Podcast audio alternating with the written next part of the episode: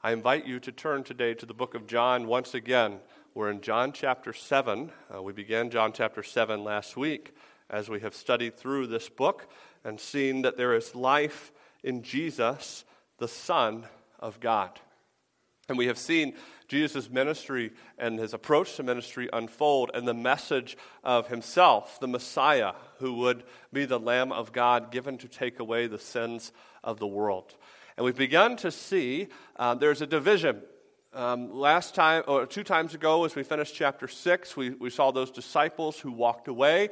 Um, we had seen those who had, the religious leaders who had rejected him, the disciples who then would reject him, and then the 12 uh, disciples who were his closest um, uh, um, associates on this earth who, who said, Where are we going to go? You have the words of eternal life. We have, we have heard and we have believed in who you are. And so then last time we picked up in chapter 7, which takes place around the Feast of Tabernacles, and we saw the reaction of Jesus' family, his own family who did not believe in him, and their trip that they took uh, to the Feast of Tabernacles, and then Jesus who went later. And this is where this account today picks up. In John chapter 7, verses 14 through 24, we're going to see the undeniable doctrine of who Jesus is and what he teaches. Now, about the middle of the feast, Jesus went up into the temple and taught. And the Jews marveled, saying, How does this man know letters, having never studied?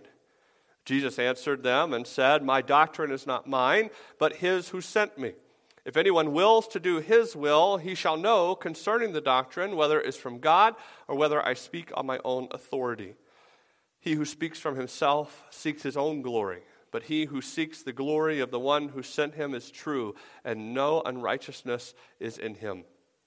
Did not Moses give you the law? Yet none of you keeps the law? Why do you seek to kill me? The people answered and said, You have a demon. Who is seeking to kill you? Jesus answered and said to them, I did one work, and you all marvel. Moses therefore gave you circumcision, not that it is from Moses, but from the fathers, and you circumcise a man on the Sabbath. If a man receives circumcision on the Sabbath, so that the law of Moses should not be broken, are you angry with me because I made a man completely well on the Sabbath? Do not judge according to appearance, but judge with righteous judgment. Father, we thank you now for this few minutes we have set aside to look at your word together today. And we ask that as we study the words of Jesus here today to those who question his authority, who questioned his doctrine and his teaching, who questioned even at times his sanity uh, because they wanted to do nothing but brush aside their convicted hearts, we pray that you would do your work in our hearts today. We ask that you would lay aside the distractions from our mind. You would lay aside uh, the denials that we have sought to make about our sin and about ourselves, and that you would help us to see you as you really are, and you would see, help us to see ourselves as we really are, and that you would help us today uh, to make whatever it is in our lives that needs to be right with you, help us to make those things right. There may be one who sits here today, Lord, who does not has not placed full and complete faith and trust in Jesus Christ alone for salvation. Lord, I pray you would work in their heart today, that you would show them the hope of the gospel. Lord, for Christians here today, we know that there are many of us who continue uh, to fight against sin. As on this side of eternity, will not be perfect, but Lord, there are times in our lives, in our hearts, we are so stubborn in these things, and we wish not to make them right. And we pray today you would help us to submit to do the will of God in our lives today. Lord, we pray that you would help us to walk out of this place different than we came in today because we have heard your word, your truth proclaimed, and your Holy Spirit has applied it to our hearts. In your name we pray. Amen. There are many times in our lives when a substitute or perhaps even a cheaper product isn't a big deal um, or maybe it provides no discernible difference in whatever it is that we're doing. Other times, you're going to find that there is no such thing as a substitute for the original, that the original is the best, and it always will be. It'll be the best quality, it'll provide you the best experience, and so on. I learned this lesson as a young boy, I was, and I was growing up, and I was growing in a fascination with Lego sets. Now, some of you may contend that that fascination perhaps borders on an addiction in my adult life, but I promise you I have it completely under control um, and it doesn't take over my life, okay? And those of you who have been in my office know that I still have a fascination with Lego sets, and my, I use my kids sometimes as an excuse, okay? But I remember as a boy, somewhere around the age of eight, wanting to buy a specific Lego set. Now, this Lego set was a Spanish Armada inspired ship. It had beautiful sails, it had the necessary firepower to ward off pirates, and a great complement of crew members. I mean, basically, it's everything that a young man would want, right? To have adventures on the high seas. And out of the goodness uh, you know, the, uh, of her heart, my mother looked at this desire I had and realized that the price tag for such a set was $50. And so she made an attempt to try to keep her son from spending every last dime he had, and she located an alternative option, which was a $15 Viking ship. It was made by another company that produced bricks that look like Lego bricks, but they're not the same. And so we, we, we, began to work on that together, and I don't really remember much about this ship that, um, that she found and that I bought. But I do remember that we struggled very hard to get those pieces to stay together. I was just telling my wife about this last night, and I said, The only thing I, I remember is that it was never together because it just fell apart all the time. And I remember my mom telling me that she wished we had never gone that route. And I remember that happy day in the Kmart checkout as I stood there and purchased the, the ship of my Lego dreams, right? I still have it, by the way, okay? It's well loved. Sometimes in life, there are no substitutes for the originals. There are no substitutes for the quality of that product. The quality is superior, the difference is undeniable. And there will be detractors that are firmly entrenched in the view that there are viable alternatives. And when placed side by side, they will even fight for this side. But though they may fight, there are certain things where the evidence is just overwhelming. And this is true for that which matters most for your life the doctrine of Jesus Christ. For years, the Jewish religious, religious leadership in Israel peddled a doctrine of salvation by works of the law. They held people under them in check through selfish pride, self inflating righteousness, and their own brand of doctrine derived from a twisted view of the law of God. And God sent warnings and denunciations through prophets, and yet this system continued to perpetuate, and we see it rear its ugly head throughout the life of Jesus. And one day, Jesus entered the scene.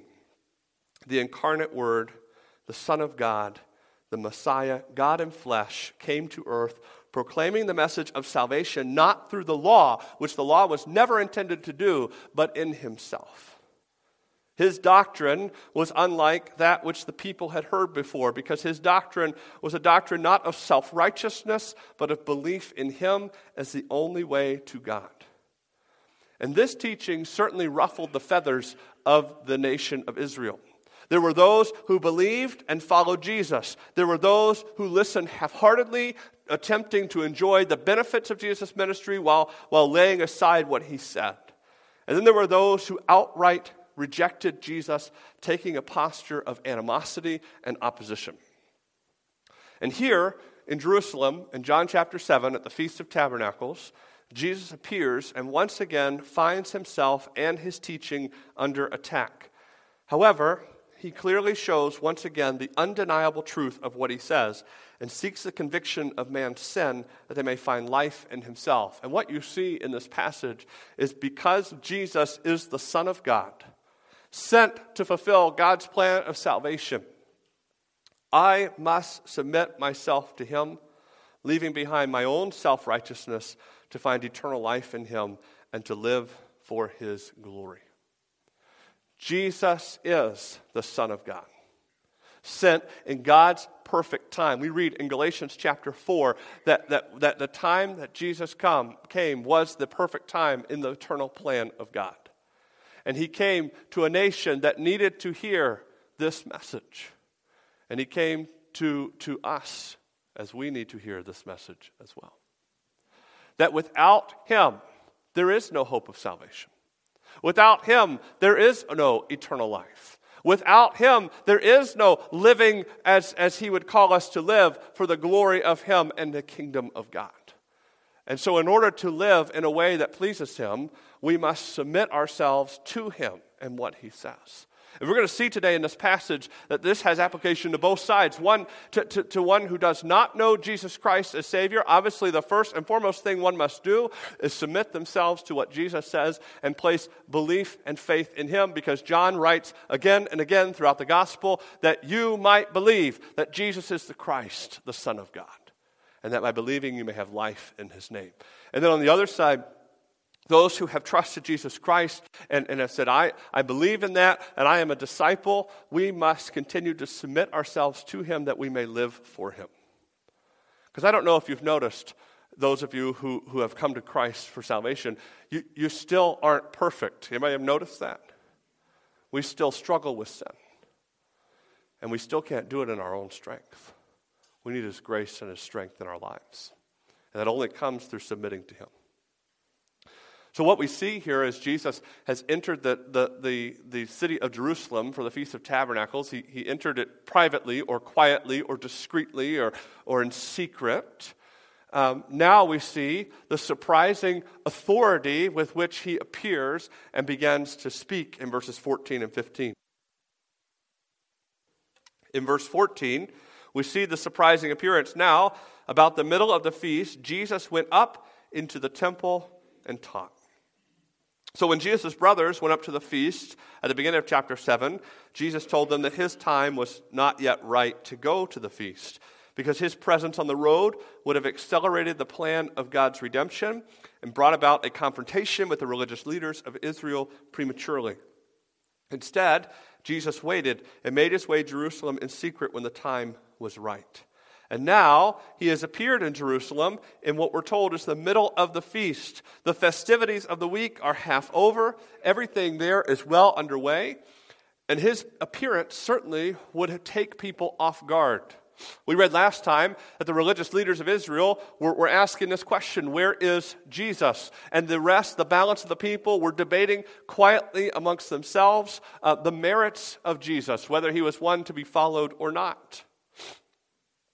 Jesus also then did something that would stir the religious leaders and surprise those who were there. He appeared not just anywhere in the city, but he appeared in the temple for the purpose of teaching. Now, when John here refers to the temple, he would have been referring to the, the courts or the outer areas that surrounded the temple. It was a common place in the nation of Israel that you would find rabbis teaching students and others who would listen in the courts of the temple. So, any plans that the religious leaders may have had about seizing Jesus in private in order to kill him would have been thrown off and thwarted by this surprise appearance. For though the people debated Jesus' merits quietly, the religious leadership of Israel still had to tread carefully if they were to carry out the plans they had for Jesus. And in the face of this opposition, Jesus fearlessly taught the truth of himself, and as he did, we see unfold before us the continued responses of the people to him. And what you have to understand is that whenever Jesus taught, those who listened to him were polarized. You either believe in Jesus or you don't. There is no middle road when it comes to Jesus. And once again, we see the polarized response to him here. And we see the tactic of some of them as they are astonished at what he says. Verse 15, and the Jews marveled, saying, How does this man know letters, having never studied? So we see here not only the surprise appearance of Jesus, but the surpassing knowledge that he has. We see the reaction that many experienced over the course of Jesus' ministry here, because those listening to him teach in the temple area were told that they marveled at what he taught. This word marveled carries the idea of being completely astonished and awestruck regarding something with amazement. And this is not an uncommon response to the teachings of Jesus throughout his ministry. We read in Matthew chapter 7, verses 28 and 29, which is the end of the Sermon on the Mount, these things. And so it was when Jesus had ended these sayings that the people were astonished at his teaching, for he taught them as one having authority and not as the scribes. Or in Jesus' hometown of Nazareth in Matthew 13, verse 54, we read, When he had come to his own country, he taught them in their synagogue. And that, so that they were astonished and said, Where did this man get this wisdom and these mighty works? You see, the Jews had heard teaching on the Word of God their entire lives. They had heard the Pentateuch, which is the first five books of the Bible written by Moses. They had heard the comments of the rabbis on these things. Now, understand that most often the Jewish rabbis did little more than parrot the teachings of rabbis that had come before them and those who had been considered to be experts on those things. But Jesus came and brought with him a completely different approach. He brought with him a surprising authority on the things of God. Because he spoke not the words of man, but he spoke to them the word of God. He was not repeating the words of others. He was speaking with the authority of God. And as I said in the, in the introduction, this ruffles the feathers of the religious hierarchy of Israel. And most likely that is to whom John is referring here again in this verse when he says, The Jews marveled, saying, How does this man know letters, having never studied? Because what, they have, what has been proven over and over again is that these people cannot refute and cannot undermine and cannot uh, uh, uh, show what Jesus says to be untrue. He speaks nothing but truth as God. They cannot disprove it. So they must now go after the credibility of who Jesus is. They wonder aloud about the credentials of Jesus, wondering where he learned to teach like this. Because to be a revered rabbi in the system, you had to have studied under a revered rabbi. You had to receive a certain level or amount of training. He had not come up through these normal ranks. Instead, he had come on the scene rather suddenly, teaching things that they had never heard before. So basically, what they're saying in this verse here that we read is, is that he does not have the right formal training and therefore lacks the authority to legitimately teach these things. The implication, therefore, is that Jesus is not teaching things that are right. He is instead teaching his own ideas and his own private musings and conclusions about these things. So therefore, he is not to be listened to. That's the whole idea behind this attack on the credentials of Jesus. But Jesus then hears what they say and begins to set the record straight, showing that his teaching is superior to all that have come before him. And this is where we get to the main part of this message. We see the surprising authority, but then Jesus is going to show in these next few verses here that the doctrine that he gives is a superior doctrine as the doctrine that is from God himself. In verse 16, Jesus attests to the divine source of which he speaks. Jesus answered them and said, My doctrine is not mine but his who sent me. Again, you have to understand that in verse 15, the implication is he's just making up stuff as he goes along. He's, he's just giving these private musings and these things, and Jesus says, This doesn't come from me, but from him who sent me. He directly refutes this attack on his authority. He instead points those listening first to his divine source for all he says. Jesus' knowledge was not due to human education. You and I have a way in which we go about learning things as human beings.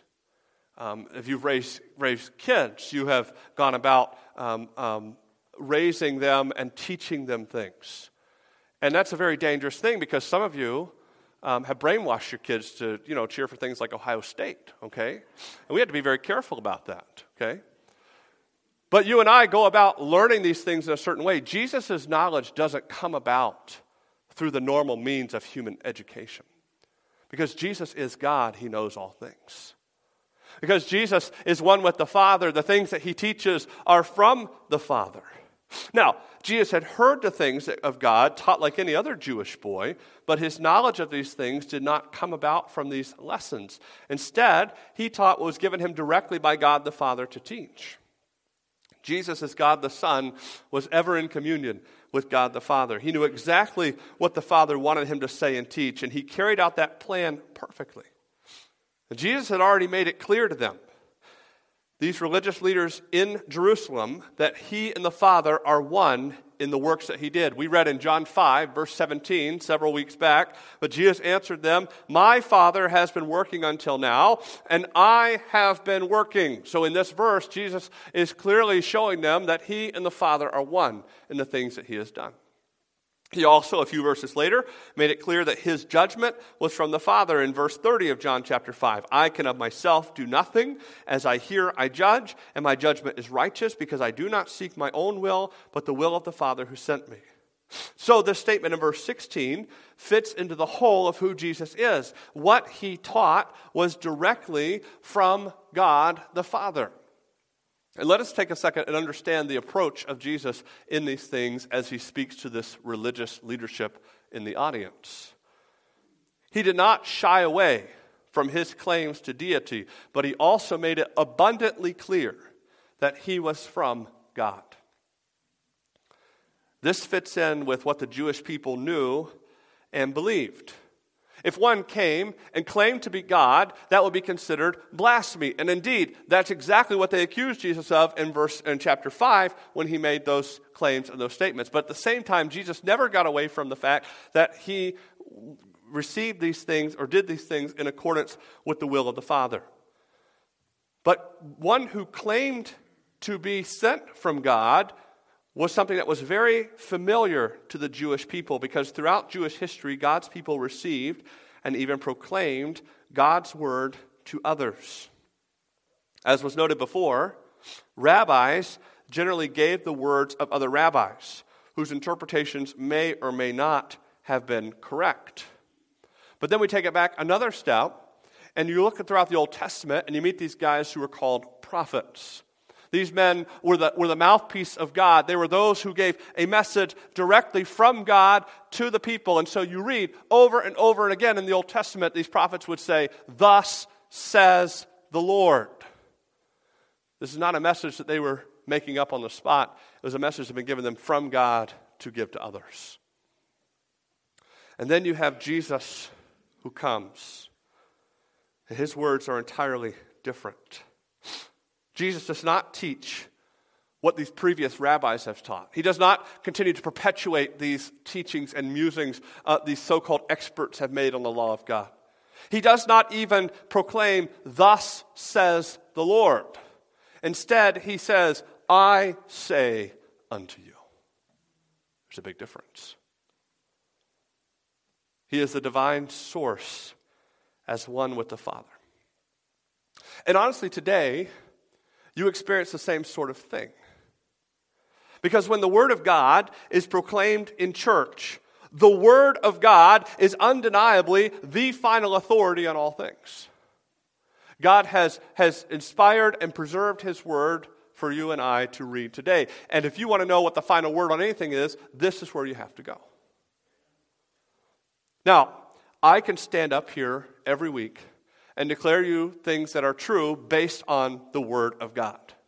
However, I have to understand, and you have to understand, that my interpretations and applications of a text may or may not be correct because I am human. That is why you should be opening the scriptures and looking at these things for yourself. That is why I, as your, as your pastor, encourage you to go and study the Word of God for yourself. That is why I take great care to study a passage of Scripture every week. And I want to tell you something. My promise to you every week at Beaverton Baptist Church is I will not stand up in this pulpit unprepared. There will always be here fresh bread and clean water for hungering and thirsting souls. Why? Not because I have some incredible words of wisdom that you come to hear, but because I promise to you to take time to study the Word of God every week and just give you the Word of God. Now, Jesus' abilities were quite different. He spoke the very words of God. His authority is extremely evident. And that, again, uh, made the, young, the religious leaders very uncomfortable with what he said. Because God's word confronts our pride and it confronts our sin and it calls for a response. And like the religious leaders, we too can try to make God's word serve our own ends, or we can seek to dismiss it and, and, and, and minimize its effect on our lives. But I'm telling you right now, God's word says what it means, and it means what it says. And the Holy Spirit will use it to do His work in our hearts and lives. And Jesus says in verse 17, it is alive. And it does do its work in us. Because in verse 17, the second attestation to what Jesus says is not just the divine source, but it is the fact that what he teaches is the living word. If anyone wills to do his will, he shall know concerning the doctrine whether it is from God or whether I speak my own authority. Jesus says the ultimate testimony to the authority of his word is a person's submission to its power. If you truly want to know God's word is true, and you truly want to see its power effected in your life, then you must be willing, as Jesus says, to do the will of God. This requires humility to listen to and follow God's word. It means believing what Jesus says. This is not a pragmatic try it and see if you like it. This is a whole heart commitment and belief to trust in Jesus and follow what he says. And then and only then will you see the power of God in your life. It's more than head knowledge, it's embracing the life of a disciple. It means knowing God, loving God, and obeying God. And what Jesus is doing here is he's connecting the head and the heart. God's power found in God's Word will confirm for you the things of God as you internalize and obey them. God's power found in God's Word will confirm for you the things of God as you internalize and obey them. As one author said it, everyone's teaching stands or falls by the fruit it produces in the lives of those who embrace it. And there is already in Jesus' ministry a divide in the responses to Jesus. What Jesus is saying is that in order to fully experience and fully understand the authority with which he speaks, one must take the attitude that Peter declared in Capernaum in John chapter 6, verses 68 and 69. But Simon Peter answered him, Lord, to whom shall we go? You have the words of eternal life. And we have come to believe and know that you are the Christ, the Son of the living God. That is exactly what Jesus is saying here. These men, there were 12 of them, 11 of them truly believed and trusted in Jesus and followed him.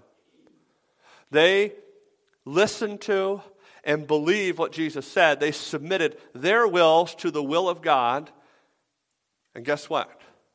They found out who Jesus is. They found new life in him. When you follow the word of God, you will find out it is true.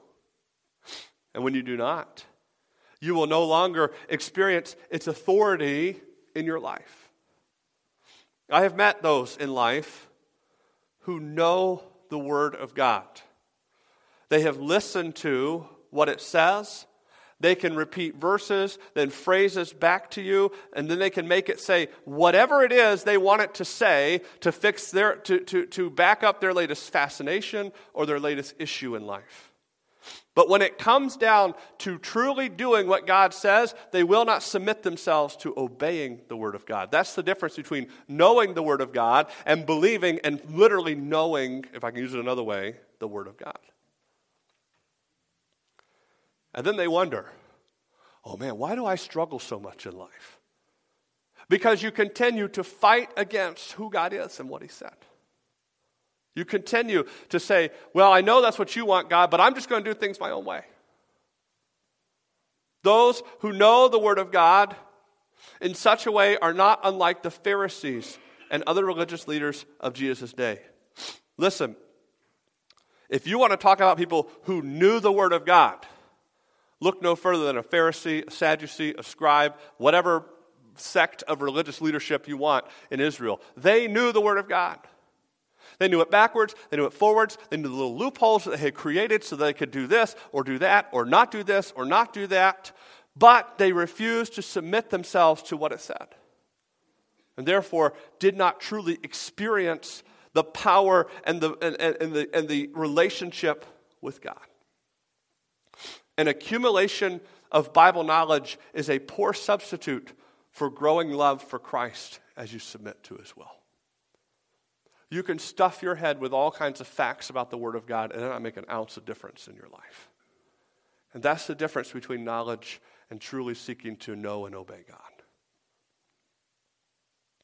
And when you're out of line with God, everything else in your life will be affected. Do you want to know why your relationships are a mess? Because you don't know God the way you're supposed to.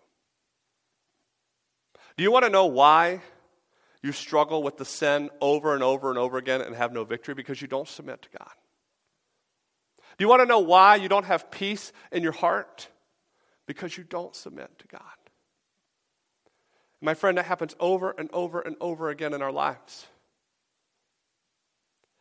First and foremost, as I said, for our salvation, that, we cannot experience true peace with God for eternity if we do not know Him as our Savior.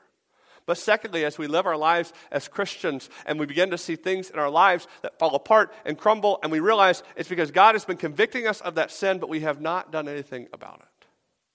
Instead, we have continued to plow ahead, saying, This is what I want. When God wants us to submit ourselves to Him. And then and only then will you find true peace with Him and others and whatever else you're facing. Knowing God and the power and the authority of His Word is only available to those who obey the Word without question and completely. And listen, folks, I'm not here to say, well, if you don't get it right every time, then, then just, no, we're not going to get it right every time. That's why the grace of God is such an amazing thing. But the grace of God should compel us to saying, okay, that's wrong. I've seen it. Now, God, I'm going to need your grace to, to, to find victory over this. And this is the second attestation to Jesus' superior doctrine as a divine source, and it's a living word whose results are seen when one submits himself to it. But then lastly, Jesus points to the glory of his own ministry to show the superior doctrine, doctrine in himself. In verse 18, we see the test of glory that he says, He who speaks from himself seeks his own glory. But he who seeks the glory of the one who sent him is true, and no unrighteousness is in him. What Jesus does now is points the detractors from his ministry to those uh, who are who, uh, to, to, to, the, to the motivations behind his ministry. You see, false messiahs and those seeking only to make a name for themselves with their own words do not seek the glory of God in their lives. Instead, they use their words and their teachings to glorify themselves. Jesus was clear in his claims that he was there to follow the will of the Father and to bring him glory. Now, he is one with the Father, but he is also subject to the sovereign plan of the Father as the Godhead works in perfect unity. And all glory belongs to God. Jesus was not seeking his own exaltation and glory, but that of God the Father's. False teachers, on the other hand, glorify only themselves. And Jesus had harsh words for those in his day who exhibited such behavior. We read in Matthew chapter 23, verses 5 through 7 But all their works they do to be seen by men.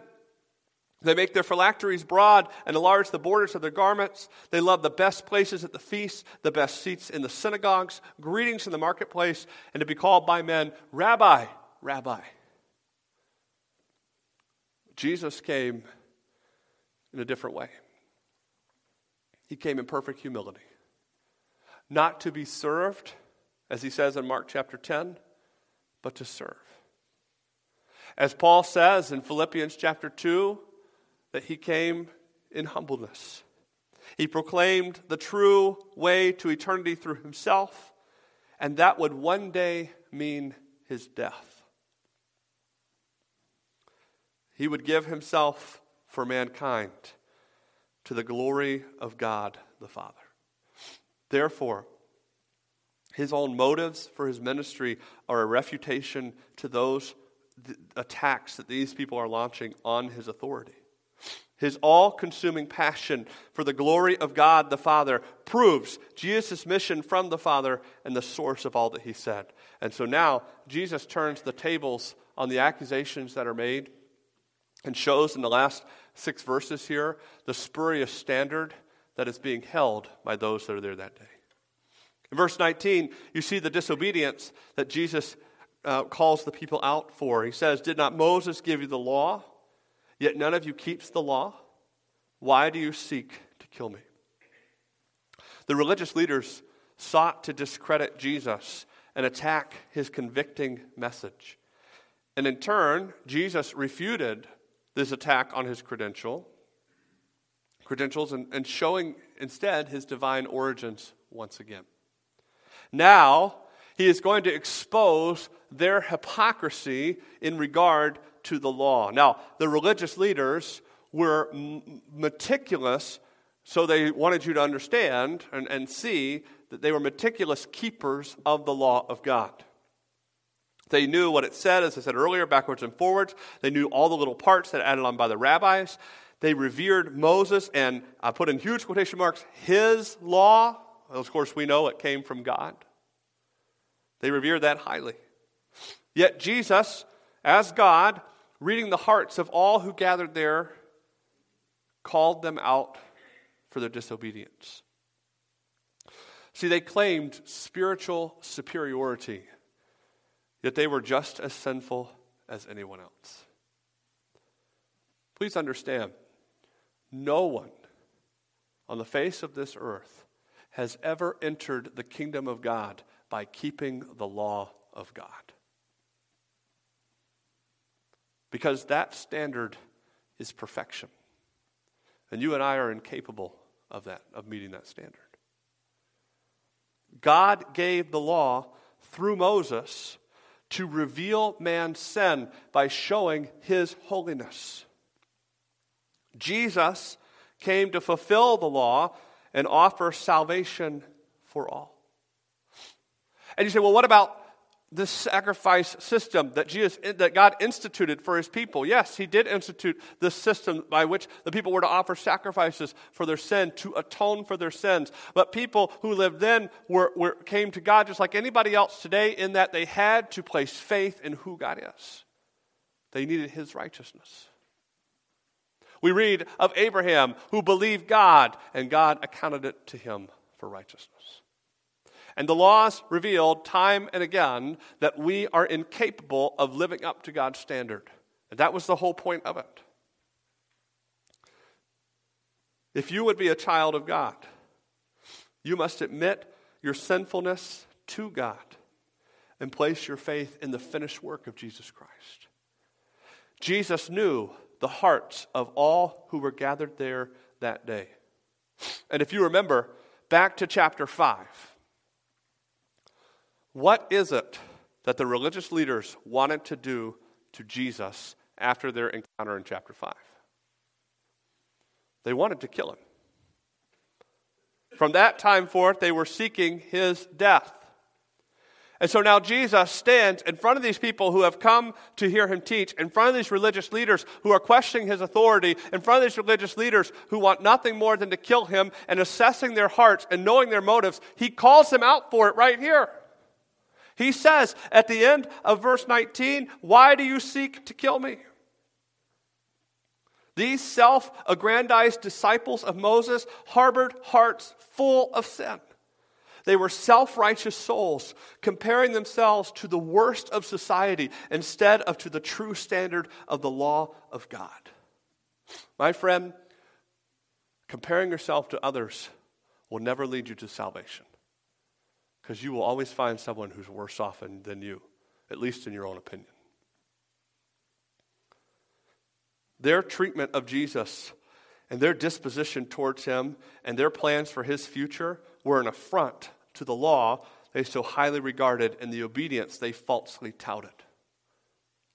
Here they said, Well, we're keepers of the law of God. We, we follow it. And Jesus says, You're planning to murder me.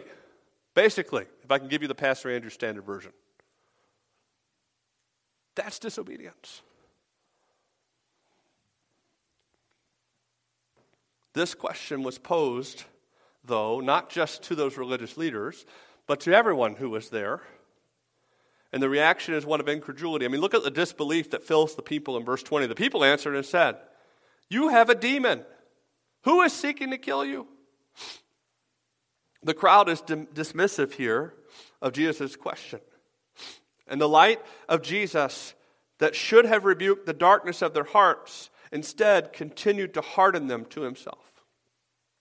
Now, the crowd in general who had gathered probably did not understand or know all the intentions of the religious leadership. And so to them, the things that Jesus says here is they're crazy at best. That's why they accuse him of demon possession. Now, this is yet another affront to Jesus' messiahship because they accuse the Son of God of being no more than an agent of Satan. And though the crowd may not yet be ready to kill Jesus, understand that at the next great religious feast of Israel, they would be. They would be, their failure to turn their hearts to Him would lead to their manipulation by the religious leaders, and they would rain down shouts calling for Jesus' crucifixion at the next great feast. They would be the agents whereby Jesus' death would be sealed. And this, too, would all work in God's providential plan of salvation. So Jesus now continues to expose the double standard held here against himself, his claims, and his work. We look at the, the rest of the verses in verse 21 through 24, and we see that double standard. Let's read the whole passage here to understand the scope. Jesus answered and said to them, I did one work, and you all marvel. Moses therefore gave you circumcision, not that it is from Moses, but from the fathers, and you circumcise a man on the Sabbath. If a man receives circumcision on the Sabbath, so that the law of Moses should not be broken, are you angry with me? Because I made a man completely well on the Sabbath. Do not judge according to appearance, but judge with righteous judgment. So now Jesus is going to bring the controversy at hand front and center once again.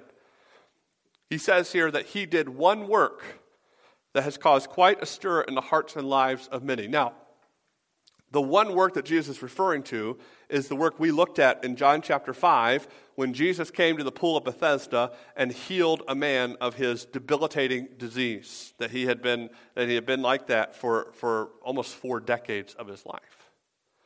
And this all centered around the fact that Jesus healed this man on the Sabbath. And then he told this man to rise, and part of that, as part of that healing, he said, Rise, take up your bed, and walk. And when he did that, the religious leaders saw him. They, they called him out for carrying his bed on the Sabbath, and they realized it was Jesus who had done this. They had begun to go after Jesus, claiming he had not only broken the Sabbath, but encouraged others to do the same. And therefore, he was disobeying the law of God. And Jesus is seeking to show that, that, that what he had done was not indeed a breaking of the Sabbath, but what it was, it was challenging their authority and their false teachings. And so now, what you have in these four verses is what's known as a caustic argument. Let me explain what that is. What you do in a caustic argument, this is, this is typical of, of these times and these teachings, you would take two instances and you set them side by side in order to prove a point. So, once again, Jesus is going to appeal to Moses. And if you remember, this is who all of these people these religious leaders especially go back to. They look and revere greatly.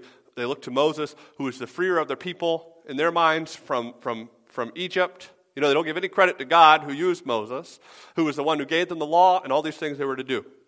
And so, he begins to appeal to the rite of circumcision. Now, this was a rite that Jesus again clarifies wasn't instituted with Moses, but it came from the fathers, the, the fathers, the, the patriarchs. It was actually instituted beginning with Abraham, and it was a sign of the covenant that was given by God. It was practiced by God's people to, to set them apart and to show this covenant that God made with Abraham in Genesis chapter 12, and again in Genesis chapter 15. And Genesis 17, you see that sign that God gave. Now, it was then codified in the law that God gave through Moses. And in the law of God, God made it clear that the sign of circumcision was to be carried out on every male child of the people of Israel on the eighth day of life. Now, you can imagine that over hundreds and hundreds and hundreds of years, it's going to happen more than once that the eighth day of life for one of these little baby boys is going to fall on a Sabbath. And of course, what are you not supposed to do on a Sabbath? You're not supposed to work on the Sabbath. Well, what do you do here? Well, what they did is they upheld the law of God. And so, therefore, there was an exception given that we need to obey the sign of circumcision. So, if it happens, the eighth day happens to be on the Sabbath, well, it's okay to do that because this is part of God's law. And it was done in order that this sign of the covenant and ceremonial cleansing of one member of the body should be carried out. So, Jesus argues then that there is no cause for anger against him for making an entire man well on the Sabbath. Basically, he says if this is what you do on the Sabbath in order to keep the, the law of God and to obey Him, then there is no argument to be made. I made an entire man well on the Sabbath. I healed him of this disease that he had. If the Sabbath laws prohibiting work can be set aside for this ceremonial rite, they can certainly be set aside for physical healing and a call to spiritual healing. This argument that Jesus makes is impeccable.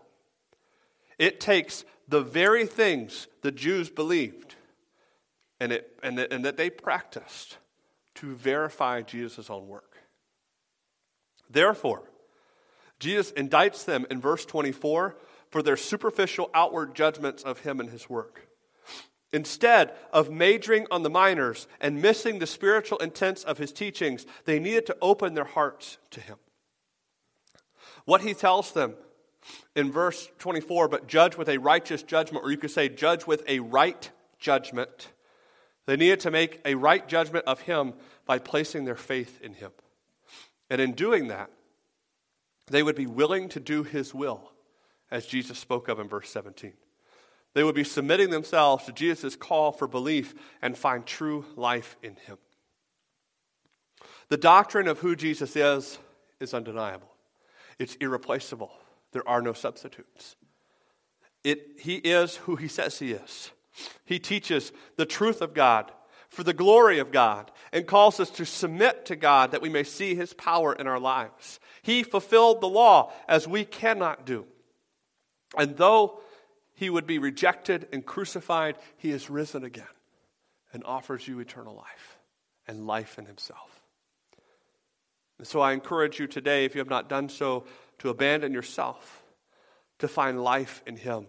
And if you have, live that new life in him today.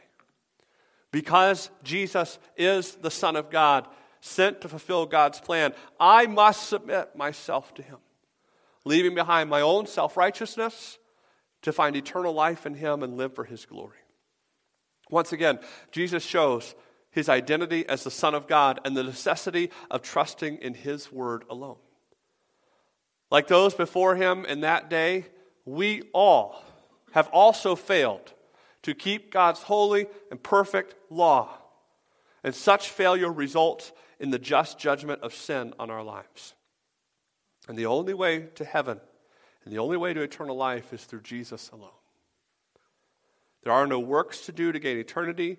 There are no behaviors to endorse to enter God's presence. There is only trust in Jesus. Submitting our will to the will of God involves believing on Jesus' name and placing our trust in Him. And then, submission to the will of God is an ongoing act in our lives. You see, disciples must continue to submit to the will of God. And what is the will of God for a Christian, for a disciple? It is ever growing Christ likeness. Your actions, habits, words, and choices should change if you are a child of God. It is natural that one who has experienced such incredible life transformation lives out that transformation. Self righteousness is a nasty, nasty thing. And it entraps many from coming to Jesus and still many others from growing in Him. Because here's the thing in self righteousness, if you think you're good enough or that you can work your way to heaven, then you're not going to submit your will to the will of God and come to Jesus in faith. You must set aside your self righteousness and humble yourself before God. But, Christian, you and I must recognize that self righteousness is still ever a possibility in our own hearts. And you know what it does? It crowds out our heart of the grace of God. It hinders you from growing in the Lord as you fail to see a need for His grace to change your life. And then it also comes out in how you live. You can very simply ask yourself how do I treat others who are different from me? How do I treat other people who, even other Christians, who apply the scriptures differently than I do? How do I treat others around me? Or even ask ourselves, what do I excuse in my life while accusing it in the lives of others? That's a huge test of self righteousness right there. We are so quick to call out sins in other people's lives that we ourselves struggle with, that we ourselves don't want to give up, that we ourselves know are wrong, but then we think, oh, well, it's really wrong when someone else doesn't. A lack of grace is often due to the presence of self righteousness in our lives. The doctrine of Jesus is undeniable, and it is eternal. It is the superior, singular doctrine needed for eternity and godly living. The Word of God must be the guide of our lives as a follower of God. And so I encourage you to prioritize obedience to God above all else and enjoy the incredible blessing of fellowship with Him. And I don't know where you are today. I have a relationship with many of you in this room, and you, we've, we've talked about things in your life, but, but at the end of the day, how you're doing in relationship in your relationship with God is between you and God. There are things that we say and we do, and we don't tell anybody those things. There are things that roll around in our heads that we don't express. And I just encourage you that if God is doing something in your life today, submit yourself to Him. Not because some pastor stood up in church and said this is what you should do, but because it's the right thing to do. Because it's what Jesus called for us to do. If there's a sin that God has convicted you of today, I encourage you to take time to make it right. To seek, the, if it's affecting other people, seek their forgiveness if it involves them. If you need help, I'd be here to help you. We'd love to, to, to show you what the Word of God says about whatever it is you're dealing with. If you're here today and you don't know Jesus Christ as your Savior, today is the day of salvation. Don't put it off. Find true eternal life in Him. Father, we thank you for your Word. We thank you for its power to change our lives. And truly, God, we believe that there is power in your Word and in your Word alone. Lord, I have sought today to simply point others to your Word. There is little power in a preacher's word, but there is great, unlimited power in your word. And we ask today that you would use that word and do a great work in our hearts. Convict us of our sin. Show us the hope to be made right. Help us to serve you with joy. And Lord, we ask that you help us to do business with you today, to not get distracted or not put it off, but make those things right. If we need help, help us to seek it. Help us to find those who can point us to the things of God and help us to grow in Him. We ask, as we prepare to leave this place today, you would watch over and protect us. Bring us back here tonight to worship you again, to learn from your word. Your name we pray. Amen.